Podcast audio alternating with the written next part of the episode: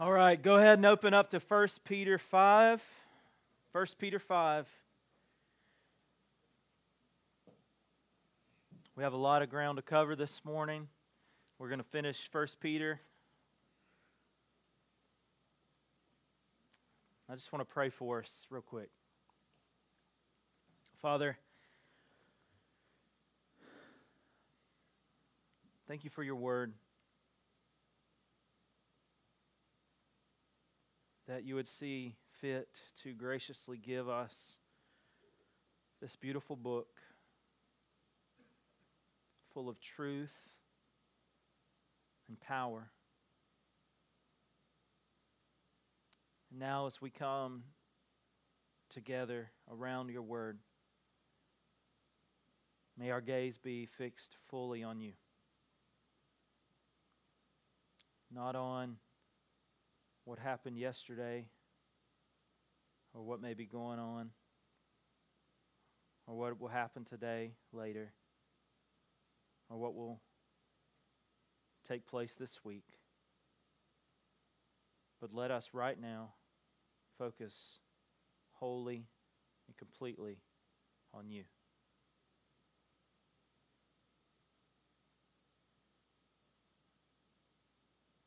God, would you give me strength? Would you sustain me by the word of your power? Would you speak to us through the voice of your Spirit?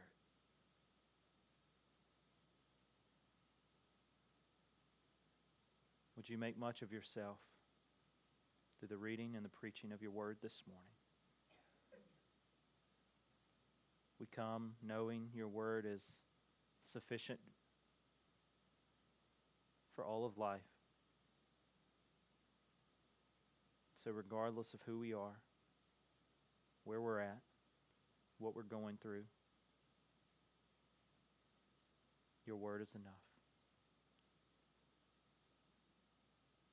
So let us see you today, God. Let us hear from you. And let our lives be radically transformed by the glories of your gospel.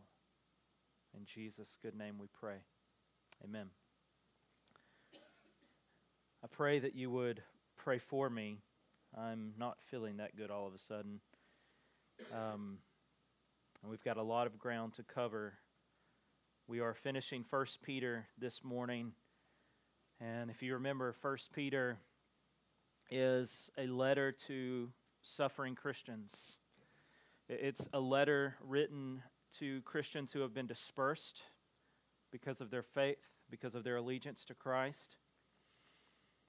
They've undergone suffering and persecution because of their allegiance to Jesus. And Peter is encouraging them, one, to not suffer by remembering who they are in Christ. We flip back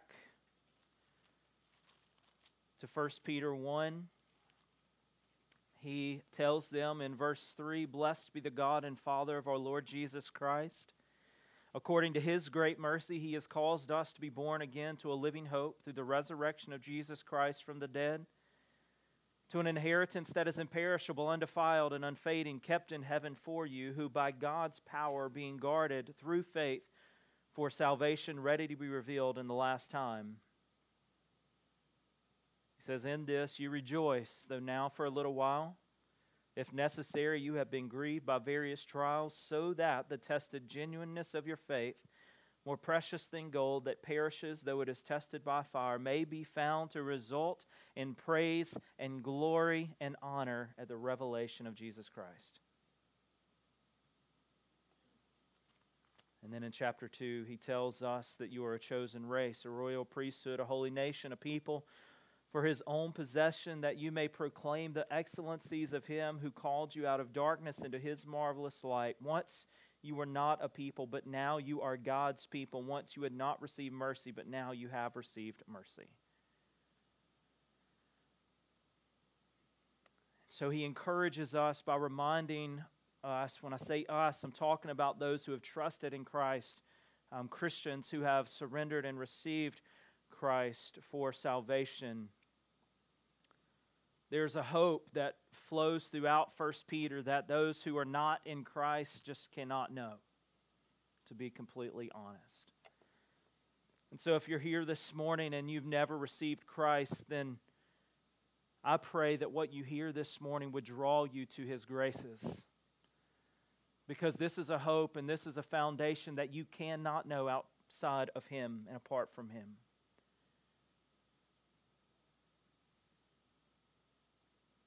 Blessed be the God and Father of our Lord Jesus Christ. And now we come towards the end of 1 Peter in chapter 5, and we come to this realization that our final encouragement is that we are to not suffer alone.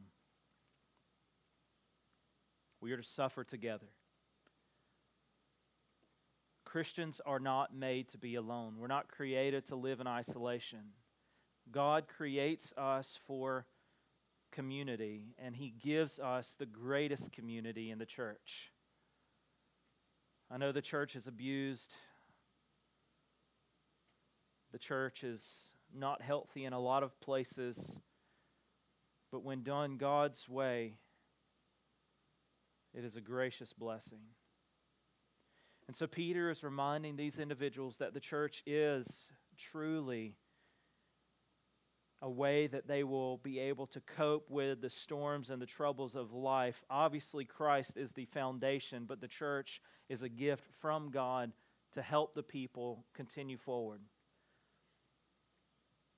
And it's a gracious gift to his people as a means of living life in community together.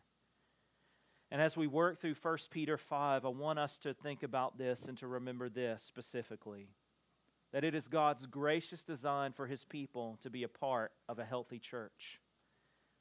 We hear it all the time. People say, I don't need the church. I've got God. I can worship in a boat, or I can worship in a deer stand, or I can worship on my job, or I can. Um,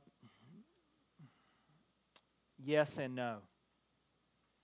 You can have moments of personal worship, but God gave His church for His people to live together, to exist together, to work together for the building of His kingdom for His glory. And in there we find great joy. And so here in 1 Peter 5, we see Peter giving them a few different aspects of how this is realized in the life of the people. The first is with the leaders of the church. And so he begins in 1 Peter 5 1 So I exhort the elders among you, as a fellow elder and a witness of the sufferings of Christ, as well as a partaker in the glory that is going to be revealed. Peter begins this last section with an exhortation, which the whole book is. But he exhorts them by way of elders. So I exhort the elders among you. Now, I want to point out something that you need to understand. When you see that term elder in Scripture, it is synonymous with pastor, overseer, or bishop. He is talking about the pastors of the church. And, he's doing so in such a way, knowing that the difficulty that the people face falls onto those pastors. The elders, the pastors, the leaders of the church need this exhortation from Peter because Peter knows, as a fellow elder, the weight that they are going to be bearing through the suffering of the people. See, it's the suffering and the persecution of the people will then fall on their leaders, their pastors, as they care for their congregations. In a healthy church, the, as you hurt, your pastors will hurt. As you weep, your pastors will weep. As you are sick, your pastors will feel and bear that burden. When you rejoice, your pastors get to rejoice. And so Peter is encouraging these leaders as they deal with these Christians who are dealing with so much suffering. He wants them to be encouraged. And I love that Peter says, as a fellow elder and a witness, he doesn't separate himself, even though he's not currently in this body. This is part of his family. He doesn't see himself as higher or above them, but he's an equal. See, it's God's design, and this is clear throughout the New Testament, for his church to be governed by a plurality of elders and sadly, if we look around, we see where we've kind of missed that in Scripture in our day. But God would send out his apostles two by two to plant churches, and once there, they would bring in and select other elders, other pastors to continue leading together. He does refer to himself as a witness, an eyewitness of the sufferings of Jesus. So there is a slight distinction between Peter and maybe some of these other elders. And so we kind of ask the question, like, why does he even add that in there? And I think it's this to show all of us, all the people of God, that even though we may not be eyewitnesses of the sufferings of Christ, we weren't there as Peter was, we are still to be witnesses of Christ and his work nonetheless. And here's the beauty of it we believe that the Bible is inspired by God. We believe it's infallible. We believe it is inerrant. And we believe it's sufficient. In other words, we believe it's God's word to us. And because we believe it's God's word to us, then we can, in essence, be eyewitnesses of the work and the resurrection and the like of Christ because the word says so. There's a lot of truth in the old children's song, For the Bible Tells Me So. There's a lot of theological depth there. In a lot of cases, we don't pay attention to that truth anymore. But the Bible must be foundational for all things for us. And he's encouraging these leaders and these people to stand firm.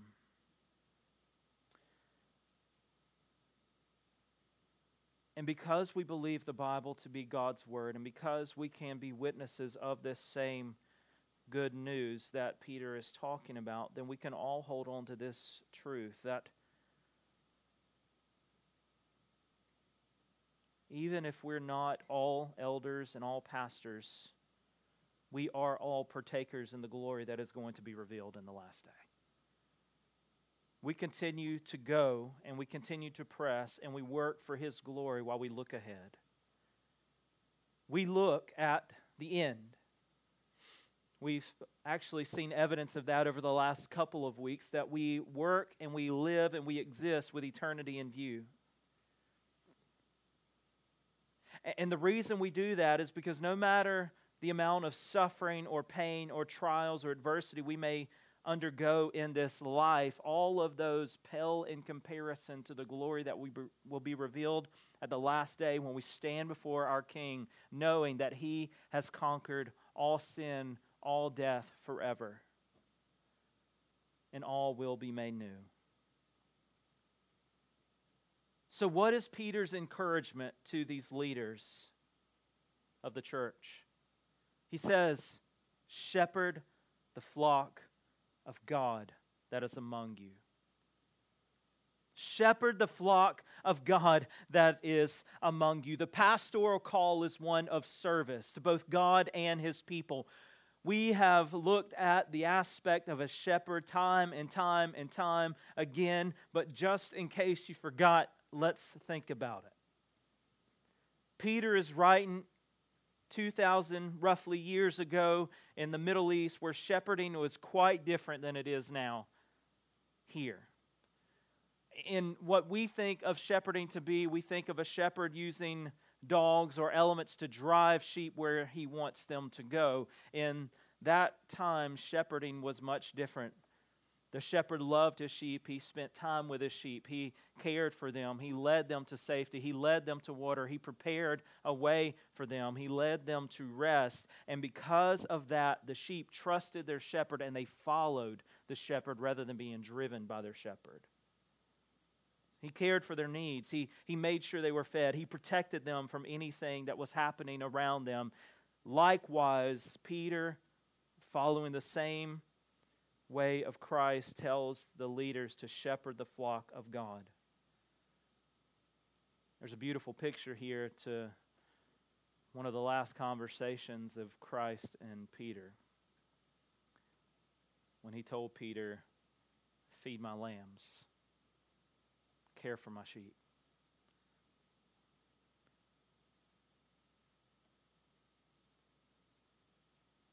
The pastoral call is that of a shepherd to lead, to care for, to protect, to feed. And Peter gives a few points about how that looks in the body of Christ. He doesn't really go into the specific details on the roles of a shepherd, but he's talking more to the heart of what the shepherd does, how the shepherd carries out those roles. If you want, like, what is the specific role of a pastor, a shepherd, you can go to uh, 1st and 2nd Timothy and Titus, and you can see that um, given in detail there. But Peter is talking about the heart here. And he begins by giving a few points. He starts, he says, Shepherd the flock of God that is among you, exercising oversight, not under compulsion, but willingly. A pastor is to lead willingly. He should be called and he should be desirous of that service. He should want to serve in response to God's call. When I was discerning a call to ministry, um, one of the most profound pieces of advice that I received, and it's still what I would tell someone discerning that call today. If you can do anything else, do it. There's nothing glamorous about being a shepherd. In, in shepherding, the shepherds were seen as outcast because they lived amongst their sheep. They smelled like their sheep. The call of a pastor is one to serve in such a way that we are not to gain attention to ourselves. We serve as God would have us serve. We lead the way God would have us lead. And so it's not up to us to determine how a church should look, and we just do it how we feel like. It. You know, the church planting movement of the last 10, 15, 20 years has had a lot of this in it where we, hey, we don't like what's going on over here and over here. We really like this and we like this. So we're going to go plan a church and we're going to do it this way because this is what we like. It's not up to us to do that. What's up to us is to lead and to organize God's church God's way, according to God's word. And so we exercise oversight, not under compulsion, but willingly. We desire to serve. And he goes on, he says, not for shameful gain, but eagerly. A pastor is not to serve greedily. You don't do it for the attention. You don't do it for the recognition. You don't do it for the money. I can assure you. Now, the flip side of this is we see the dangers of the prosperity gospel where people morph this and they twist this for shameful gain. But the true shepherd of God, the true flock of God, is to be led by men who care not for themselves, but for everyone else, for the glory of God. Scripture does clearly teach that a worker deserves his wages, but he doesn't do so to get rich. I don't pastor you so I could raise $63 million for a jet. If I wanted to make a lot of money, if I wanted to get rich, I wouldn't be doing this.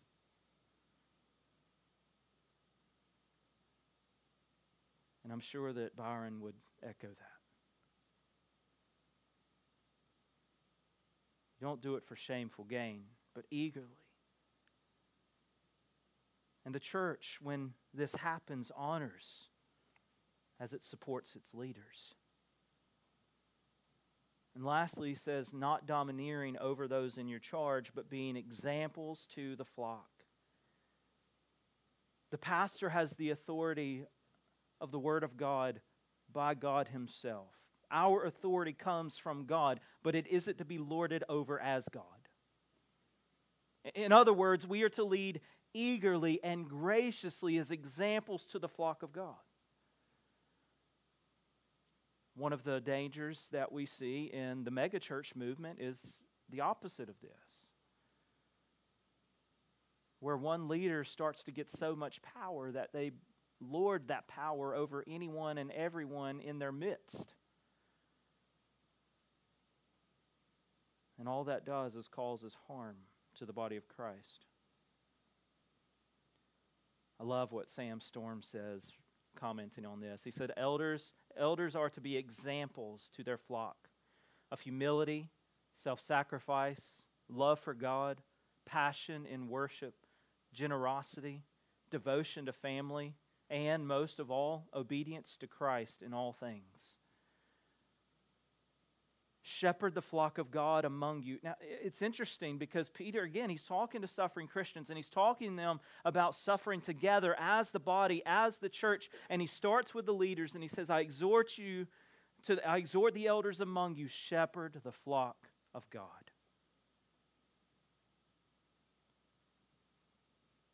The question is, is how does one do this? How is one led to do this? What is our motivation for serving in this manner?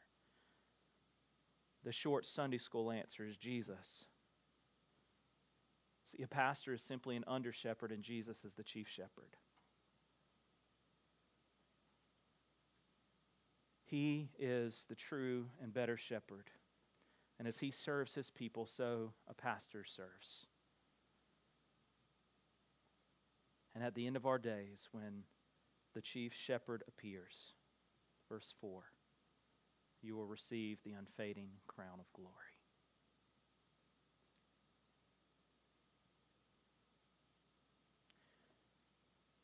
Now, I don't want you to misunderstand what he's saying. Because you're it almost seems at face value that he's contradicting himself here right? Because he says you're not to do it compulsively, you're not to do it shamefully, you're not to do it for gain, you're not to do it for domineering, but you're doing it for a crown. This isn't a crown in the terms of you think of it being a crown. It's not a crown of gold filled with jewels. This is not a crown that royalty would get. This is a crown that an athlete would get when he wins a race. And in actually the original language, it refers to the amaranth flower, which is um, a deep red flower that was known to be unfading. And they would take those flowers and they would form them into a wreath, showing us the symbolism that following Christ and serving Christ faithfully for all of our lives leads to the unfading crown of glory, which is simply rejoicing in the eternal victory of Jesus our King the blood of Christ will not, cannot be diminished. And if we're to suffer together faithfully as a healthy church of Christ, the elders must shepherd well. But then he begins to turn his attention from the pastors to the people. How are God's people to live as his church? He starts this way, verse 5 Likewise, you who are younger. Now, again, original language, that's the masculine, so he's actually talking to the younger men. Likewise, you who are younger, be subject to the elders. Clothe yourselves, all of you, with humility toward one another, for God opposes the proud but gives grace to the humble. He turns his attention not to the entire congregation, but to the young men. Why is that?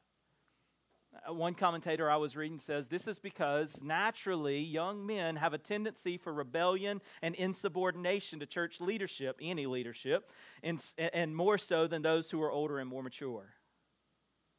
So he turns his attention to those who could um, potentially cause the most problems, but who he also knew could pave the way for the most work. This is why Paul would talk to Timothy the way he would and lead Timothy in the way he led there's a beauty here in discipleship that he would disciple these young men. So, but but what we also see here is not even necessarily the who, because that is important, but we also see the what in, in terms of their actions, how they are to live. The young men, yes, but also all the people exhibiting humility. Throughout the life of Christ and throughout the ministry of Christ, you see this on display. You see him teaching of humility. And as we see at the end of verse 5, there is simply no place for pride in the church of Christ. He says, God opposes the proud, but he gives grace to the humble. Those who humble themselves receive grace. This is not saving grace, this is simply the grace of the fruit of the Spirit at work in our lives. As we submit to Christ and His rule and His reign, doing it His way, He gives us the grace to be able to focus more and more and more our attention on what it means to strive for holiness.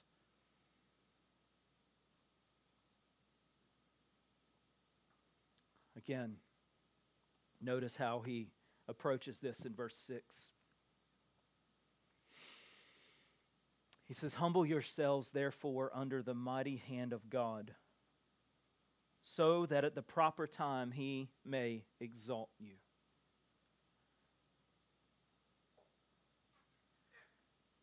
Flip over to second, not second Peter. Flip over to Philippians chapter 2. Philippians chapter 2. This is an extremely familiar passage to us.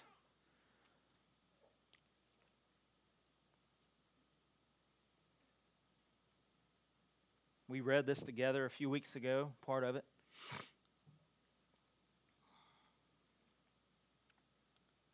Paul writing to the church of Philippi. So, if there is any encouragement in Christ, any comfort from love, any participation in the Spirit, any affection and sympathy, complete my joy by being of the same mind, having the same love, being of full accord and of one mind. Do nothing from selfish ambition or conceit, but in humility count others more significant than yourselves.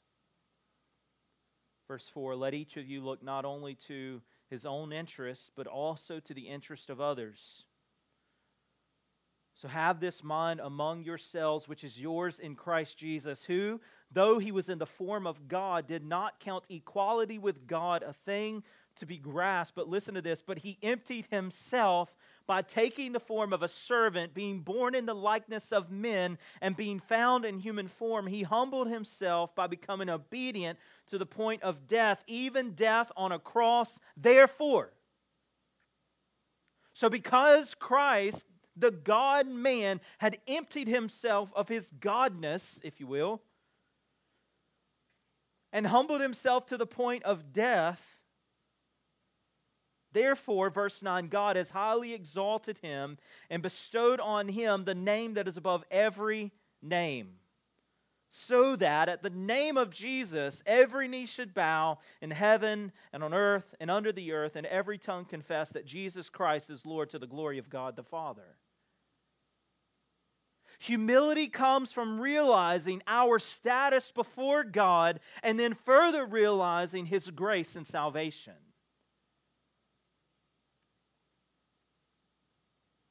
So when we receive the grace of Christ, when we trust Him to save us from sin,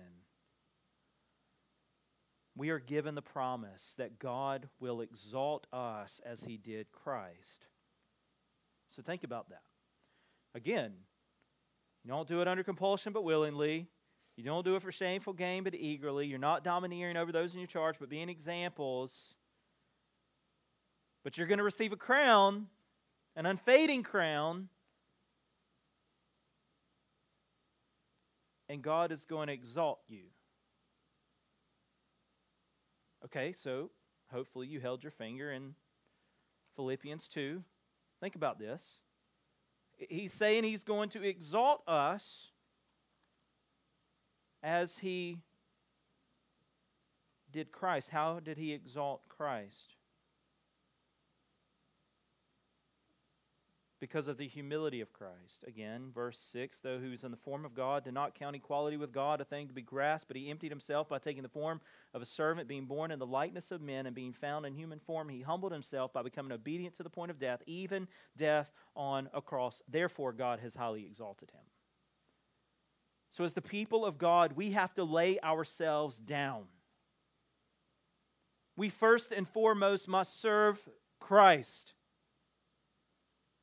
And secondly, we serve God's people. So, how do we suffer together? By not looking to our own interest, but looking to the interest of others. By taking on the form of Christ and humbling ourselves, verse 6, therefore, under the mighty hand of God, so that then at the proper time he may exalt you. How then do we express this humility in our lives? Look at verse 7. Casting all your anxieties on him because he cares for you. In other words, we are to rest in God's sovereign goodness and exhibit faith. Faith is the substance of things hoped for, the evidence of things not seen. In other words, we trust in who Jesus is. We trust in what Jesus has done. We trust in the promises of Christ that He is coming again, that He is going to make all things new, that if we surrender to Him and we serve Him, we will receive the unfading crown of glory. We, we continue to trust in Him because He will, at the proper time, exalt us if we, therefore, submit and humble ourselves under the mighty hand of God then so, resting completely in His sovereign goodness, and in that moment we can cast all of our anxieties on Him because we know He cares for us.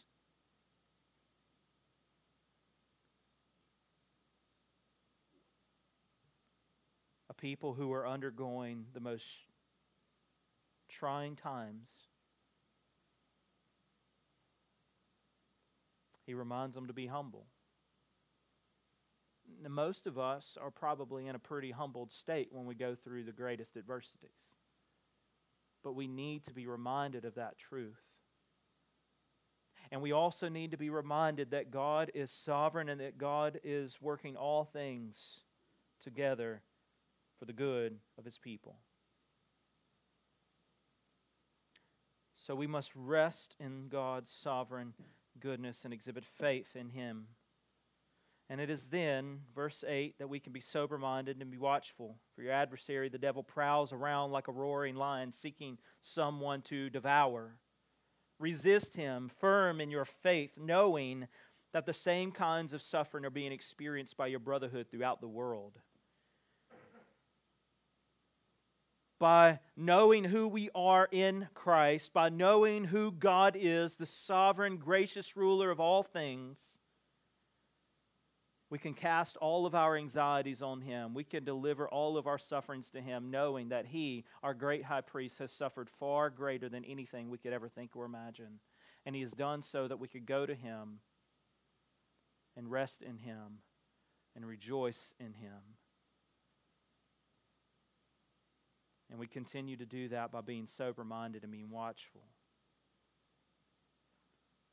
In other words, we have to have an awareness of who we are we must know the reality of sin in our lives, and we must understand the great gift of grace through Christ. And, and you might say, but if God has us, which is what we're saying, why should we be watchful? Because you can't resist alone. You can't go through suffering alone. You can't fight temptation alone. You can't live alone.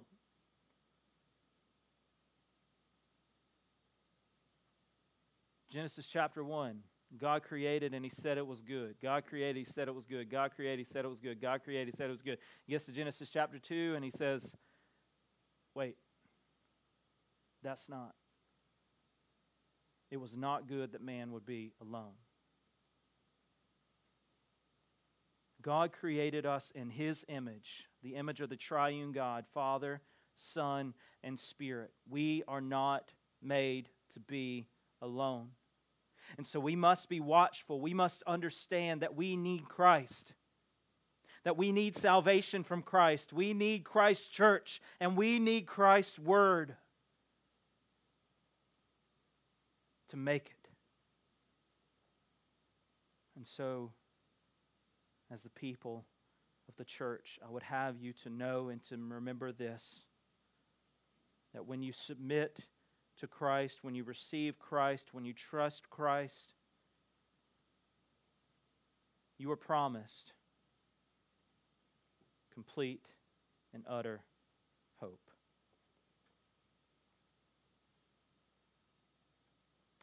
And that leads us to the hope of the church. How can a pastor shepherd well? How can a pastor serve in such a way that would glorify God when we're so messed up? How can Christians live peaceably amongst one another? How can you live with humility? How can you resist Satan?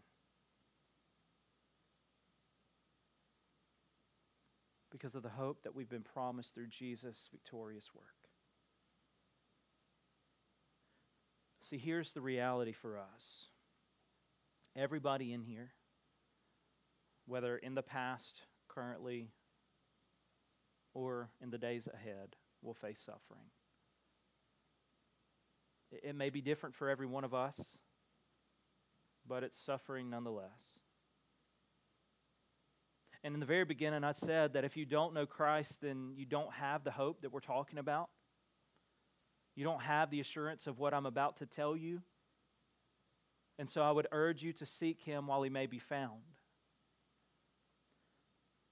But, people of God, hear this that the sufferings you face in this life they are but brief, momentary afflictions.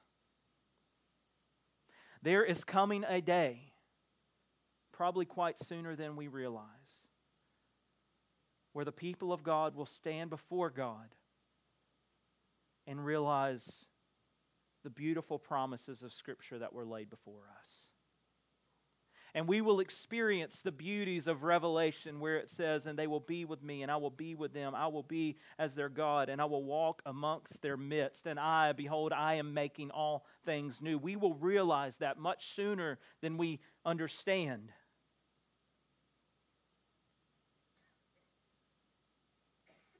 And so Peter is trying to let them understand this. Verse 10, he says, And after you have suffered a little while, Life is short, guys. It is fleeting. And my hope and my prayer and my desire is that you understand the whole purpose of your being here. Not just here in this moment right now, gathered with God's people, hearing God's word, but I mean existing if you think that you exist for any other reason than God's purposes and God's glory, you are mistaken.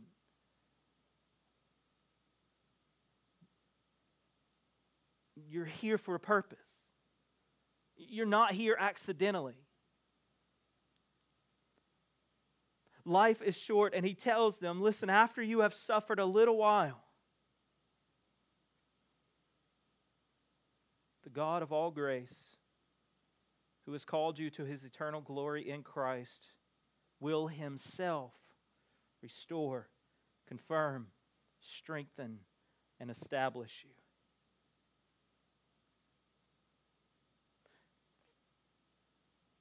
Hear that. After you have suffered a little while, the sufferings you face in this life are quick. They may seem like they go on and on and on and they may never end, but life is short in the span of eternity. And after you have suffered for just a little while, if you've continued to live for the glory of my name, understanding that it is my gift of righteousness that has set you free, and it is my glory that you are pursuing, and it is me who gives you great joy. After you have suffered a little while, the God of all grace who has called you to his eternal glory in Christ will himself restore, confirm, strengthen, and establish. 1 Peter chapter 1 Blessed be the God and Father of our Lord Jesus Christ. According to his great mercy, he has caused us to be born again to a living hope through the resurrection of Jesus Christ from the dead. He doesn't say, Blessed be the God and Father of our Lord Jesus Christ, who, because of your good works and because of your compassion and because of your humility, you have caused yourself to be born again. No, it is the work of God that has caused us to be born again to a living hope. Through what?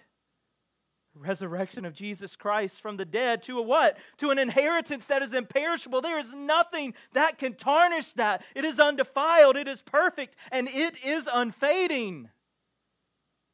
And it is kept in heaven for you, who by God's power are being guarded through faith for a salvation ready to be revealed in the last time. And now he's telling them, listen, that time is coming quicker than you might realize. And so, brothers and sisters, as you, as you have suffered for a little while, the God of all grace, who has called you to his eternal glory in Christ, he, the sovereign God of all things, who has caused us to be born again to a living hope, who has prepared the way for, before us, who guards us till the day of Christ. It is Him who Himself will restore and confirm and strengthen and establish you. Why those four words? Think about him. He will restore you. He will take what is shattered and make it whole. He will take the utter brokenness of your sin and he will wash it white as snow. He will do for you what you cannot do for yourselves, and that is save you.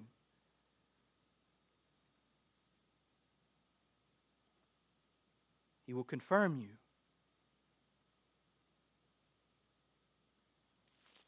1 Peter chapter 2.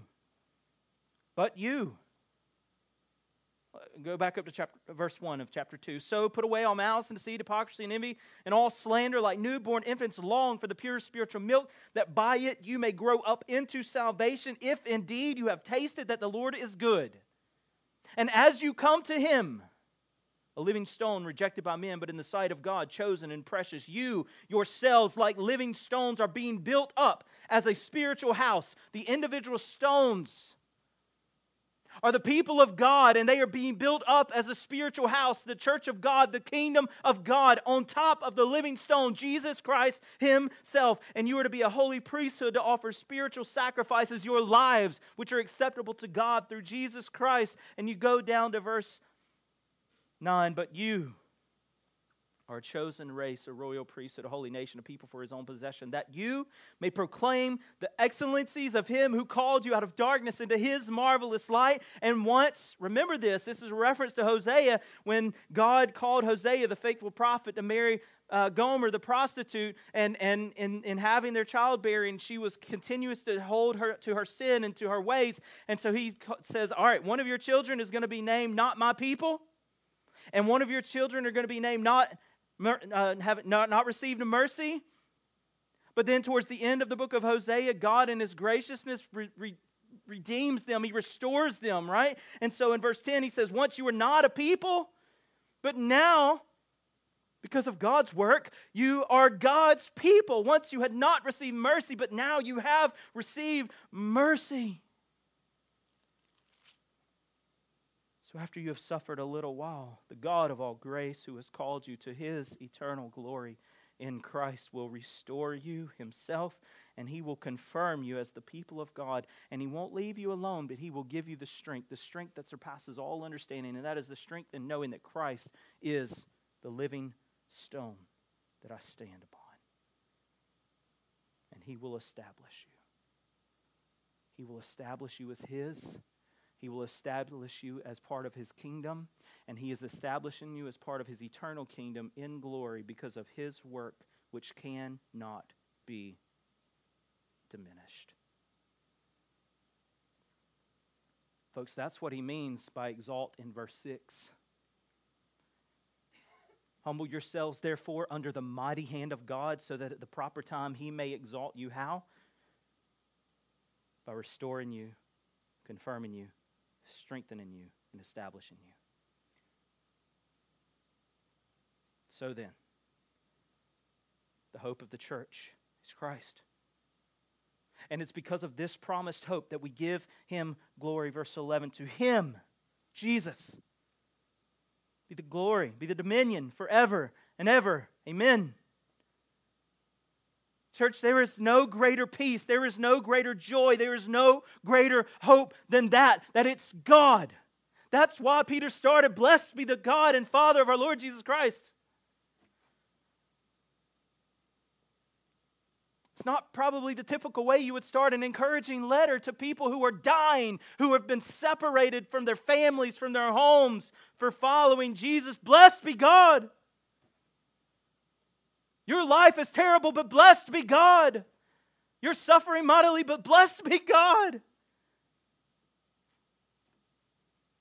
There's no greater hope than that. None. And he closes with an encouragement the encouragement of the church. It's always weird preaching the very end of a letter because he's got these different people and things going on. But I want us to see two things primarily in these last three verses.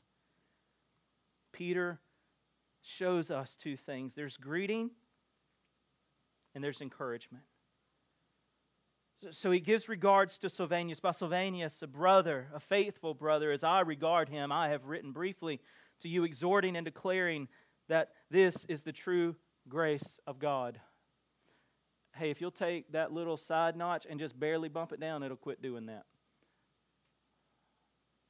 There you go. Maybe it won't. I mean, if it does now, I just don't even have an answer, but that's been our trick of the trade for a while.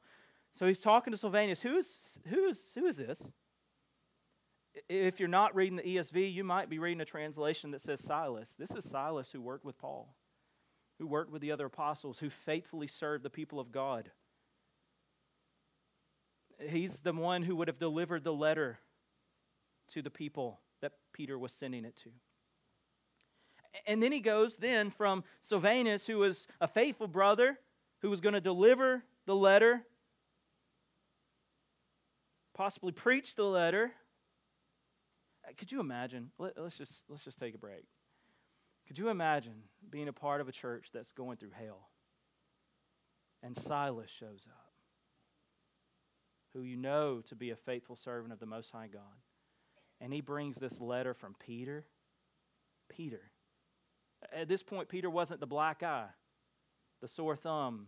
This is the man who was leading an absolute revolution in the Christian church. And Silas stands up and he begins. Peter, an apostle of Jesus Christ, to those who are the elect exiles in the dispersion in Pontus, Galatia, Cappadocia, Asia, and Bithynia, according to the foreknowledge of God the Father and the sanctification of the Spirit, for obedience to Jesus Christ and for sprinkling with his blood, may grace and peace be multiplied to you. Blessed be the God and Father of our Lord Jesus Christ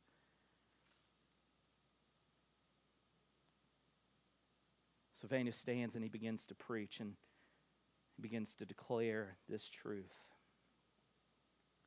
But he also mentions in verse 13, She who is at Babylon, who is likewise chosen, sends you greetings, and so does Mark, my son.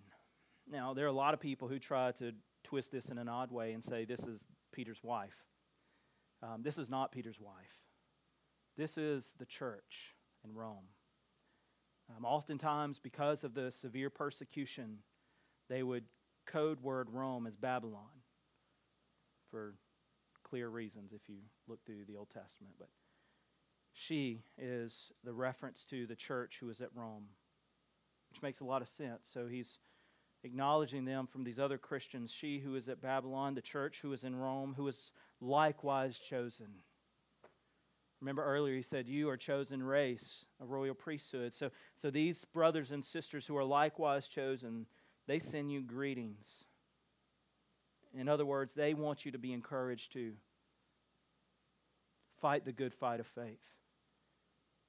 he says, So does Mark, my son. This is likely Mark the apostle, who had worked with Peter and the other apostles. And, and, and it's interesting because Mark, you know, I mean, it's not like Peter was chosen, and then many, many, many years later, Mark was chosen. They were chosen around the same time frame, right? But but Peter is kind of the one that God just pushed as being the leader of that group, and so this again points to how much he would have even, as he was being discipled by Christ, was discipling others.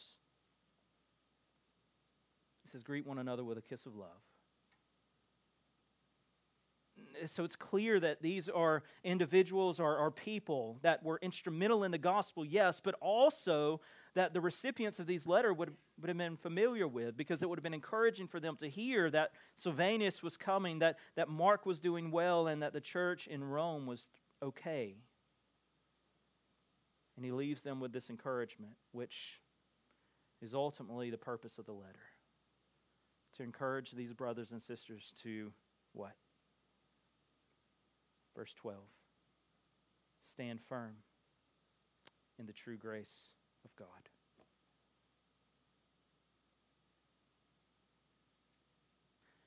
He doesn't say stand firm on your abilities.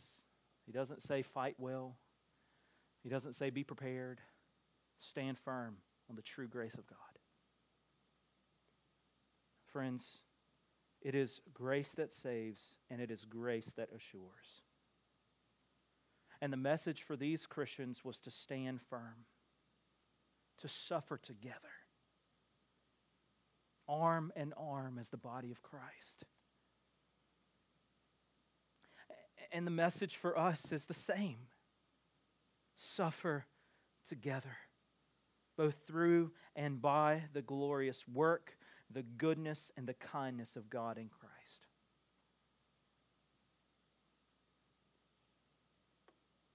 We need one another to carry out the mission of God. Our Father, may we be encouraged by your word. That although our sufferings and our times may be different, the call is still very much the same to stand firm on the true grace of God.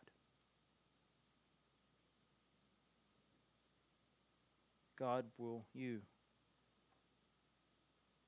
move in the hearts of those who are here this morning who have never truly received the grace of Christ? That they may see that there is hope in you. And may you strengthen our faith. And may you solidify our bonds together the good news